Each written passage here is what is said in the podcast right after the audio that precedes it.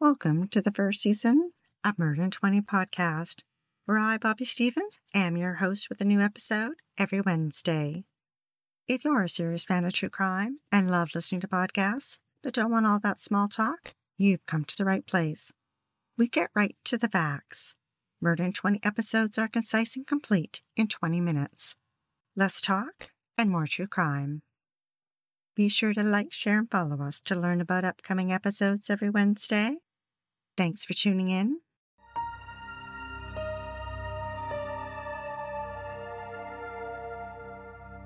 In China, just outside of Beijing, Amanda Zhao was born into relative poverty in 1981. An only child, her mother was a primary school teacher, and her father eventually became too ill to work. The Vancouver Sun newspaper described her parents' home in the southern corner of the throbbing city, past the Temple of Heaven, and in a maze of rundown slum houses, it is a concrete box with a sheet metal roof and peeling paint. Amanda's parents could not afford to raise her and sent her to live with their niece until she was 14. In 1997, Amanda met Julia in high school and the two became friends. Together, they planned to go to Canada after graduation. Nearby, Han Zhang was in a similar situation.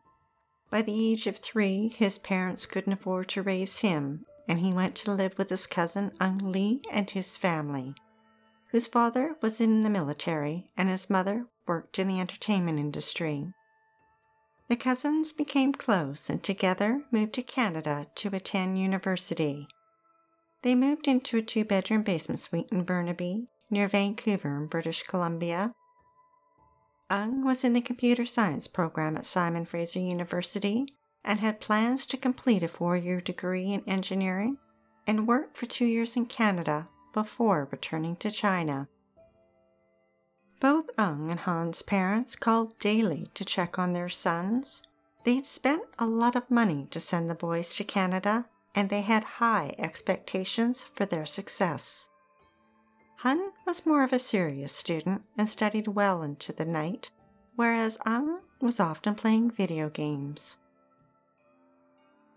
Amanda was determined to lift her and her parents out of poverty, and the way she saw to do that was to get an education in Canada. When she turned 19, it took her and Julia months to convince her parents to let her to sign on with an agency that helps students. The girls assured their parents that Canada was safe for the 60,000 foreign students that attend school here. The girls assured their parents that Canada was safe for the 60,000 foreign students. In large cities, it's common to see international students attending university, and some may be from affluent families but that's not always the case. In Amanda's, her relatives provided the money for her to travel to Canada, and her parents went without to help with their daughter's dream of an education abroad. Amanda landed in Vancouver on July 31, 2001. Her and Julia found an apartment in Burnaby, and she enrolled in nearby Coquitlam College, where 1,500 international students also attended. Before starting university, Amanda took classes to improve her English. Julia was more the outgoing one. Amanda was a very serious student, often studying into the early morning hours. She rarely drank, didn't do drugs, and didn't party. The girls went sightseeing and got to know the Vancouver area. But after a few months, Amanda, who was independent, felt she wanted to be on her own. In January 2002, she moved into her own apartment. A month later, an acquaintance introduced her to Ung and they began dating. Soon, she joined him and Hun in their basement suite. Months later, Julia ran into her old friend. She said she seemed happy and noticed she was now dressing a little more flashy than her regular sporty look Han stayed on in the basement suite as her roommate, but began spending less time at home and often only returned at night to sleep. Amanda and Ung argued occasionally, but never physically fought. Then on October 7th, Ung dropped out of computer science classes at the university. It's not known if Amanda knew what he had done. The next day, Amanda had a late class at college. Afterwards, she met up with Ung for dinner at a romantic restaurant. Then the couple returned to their basement suite. Around midnight, their landlord heard a strange laugh coming from downstairs but didn't investigate. The details of exactly what happened next aren't known. But what is known is that something did happen. Ung strangled Amanda to death. She died at 21. Ung lightly panicked and didn't know what to do. Amanda's body lay in the apartment overnight and into the next evening when he woke up Han and told him that he had killed Amanda. Han got out of bed and could see her clothed body from the hallway. He asked him how it happened, but Ung didn't answer. The two carried her lifeless body out to the car and drove east for an hour to nearby Mission. There they stopped at Stave Lake.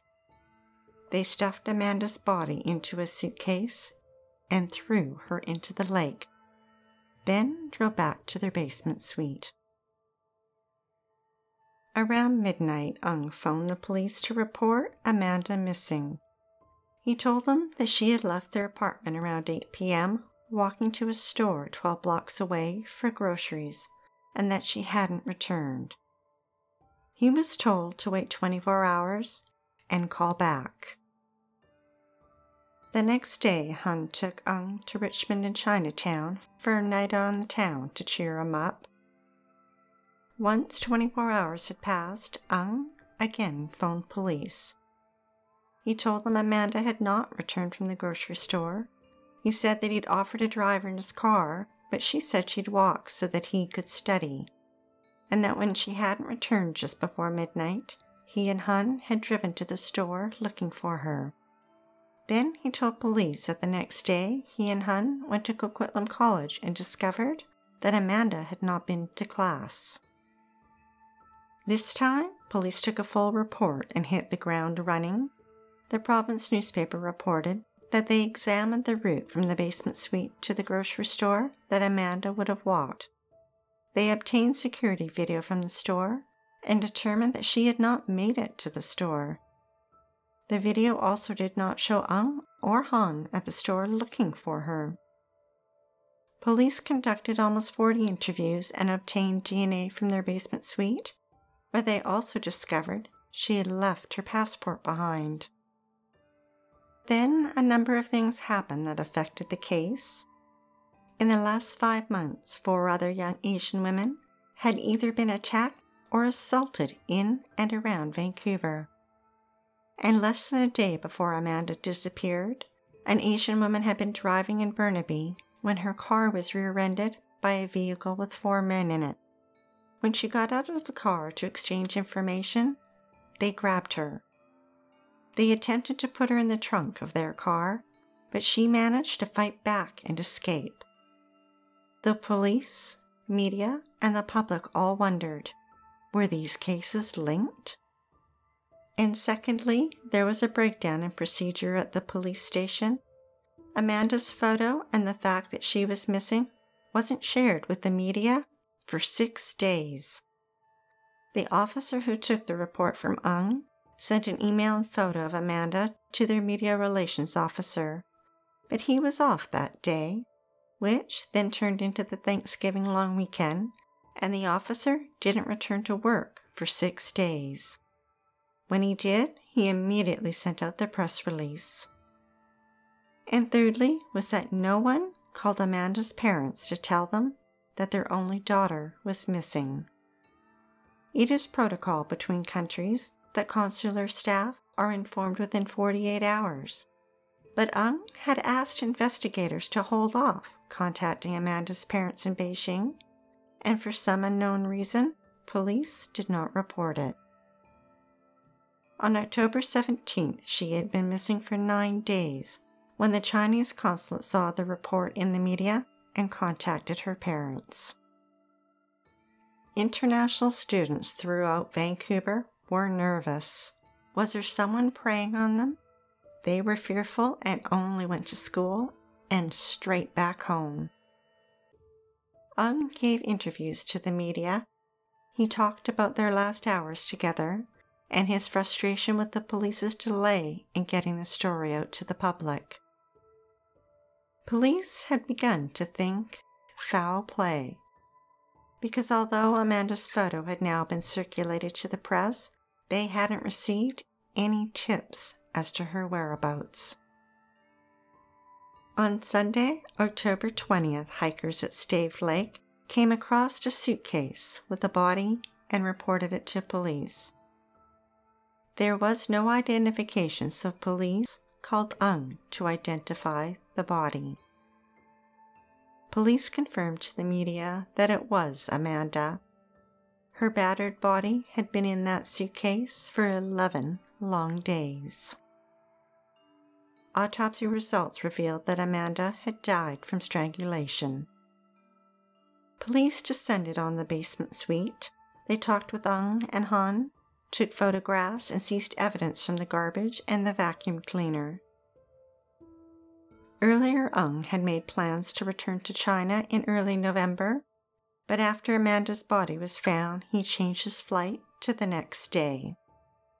Police heard about the change and rushed to the airport. They were able to conduct one final interview with him, but without charges, they were unable to detain him. Ung flew home to China. Amanda's father wasn't well enough to travel to Canada but Amanda's mother went to bring her daughter home.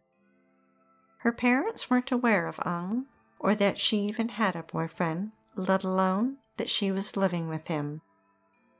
Her mother was hoping for answers as to what had happened and who had murdered her. She did not get those answers, and 12 days later she returned home with only the cremated remains of her daughter. By now, police had exhausted all leads and found no viable suspects, so they focused their attention on Ung and Han. Over the next two weeks, a priest visited Han regularly at the basement suite. On Saturday, just as Han was getting ready to go out to dinner with friends, police asked him to come to the station to answer questions. He continued to tell them that he didn't know anything. Then they told him that his fingerprints were found on Amanda's body. It wasn't true, but Han didn't know that. A Mandarin speaking police officer grilled Han for six long hours. He finally confessed to moving her body after she had been killed. After the questioning, Han wrote a letter to Amanda's mother in which he said that he was sorry, even 10,000 times, and said that telling the truth is the only thing he could do. He did not confess, and he was not remorseful. He said that he did feel a little guilty and a little bit sad for her mother, but that he wrote the letter because he thought it would make things easier for him with the police. Han was charged with murder and put into a jail cell, where he was joined by an undercover officer. The next day, Han reenacted his role for police. Officers drove him from the basement suite out to Mission and down Burma Street that runs alongside Stave Lake to where Amanda's body had been thrown in. Charges against Han were reduced to being an accessory after the fact, and CBC News reported that court documents named Ung as a suspected murderer. Canada and China do not have an extradition treaty, but do work together on investigations. If a Canadian authority provides evidence to the Chinese police, they can be tried in China. But because China has a death penalty and Canada does not, Canada prefers to have the trial in its own country. As Ung was the one who reported Amanda missing, police had a duty to update him about the case and tried to reach out to him in China, but he could not be located. Hun remained in custody.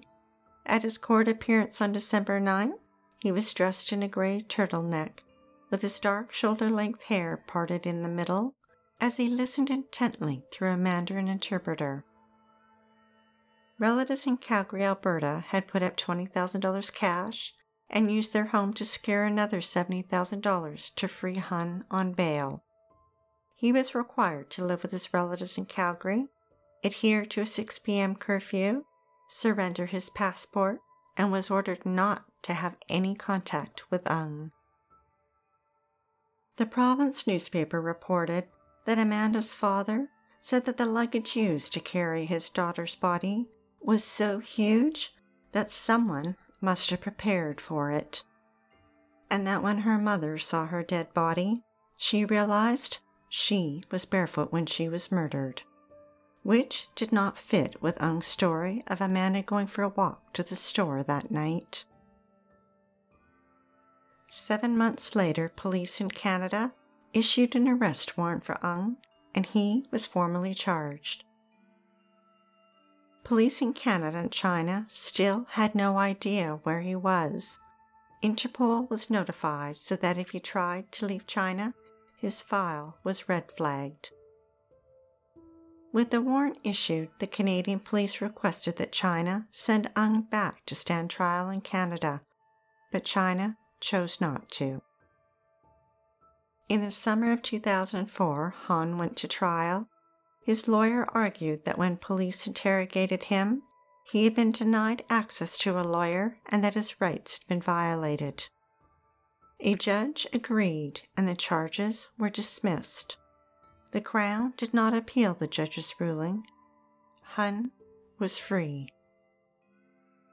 Amanda's parents never stopped fighting for justice for their daughter they lobbied the media and governments in both countries and traveled numerous times to Canada seeking help. Chinese authorities located Ung in 2004 and questioned him, but charges were not laid against him until 2009.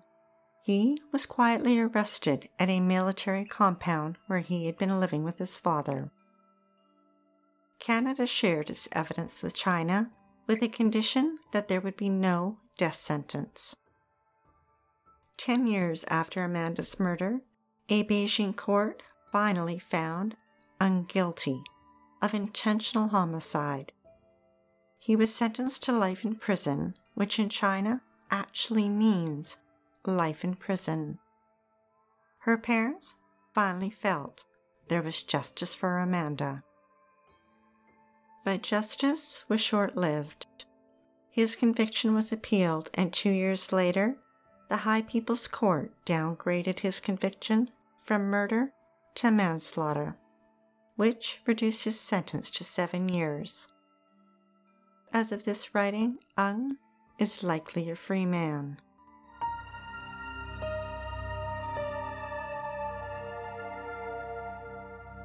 Thanks for listening to Murder in 20 with less talk and more true crime. Be sure to tune in next Wednesday for the episode of Ron Sanchez Jr.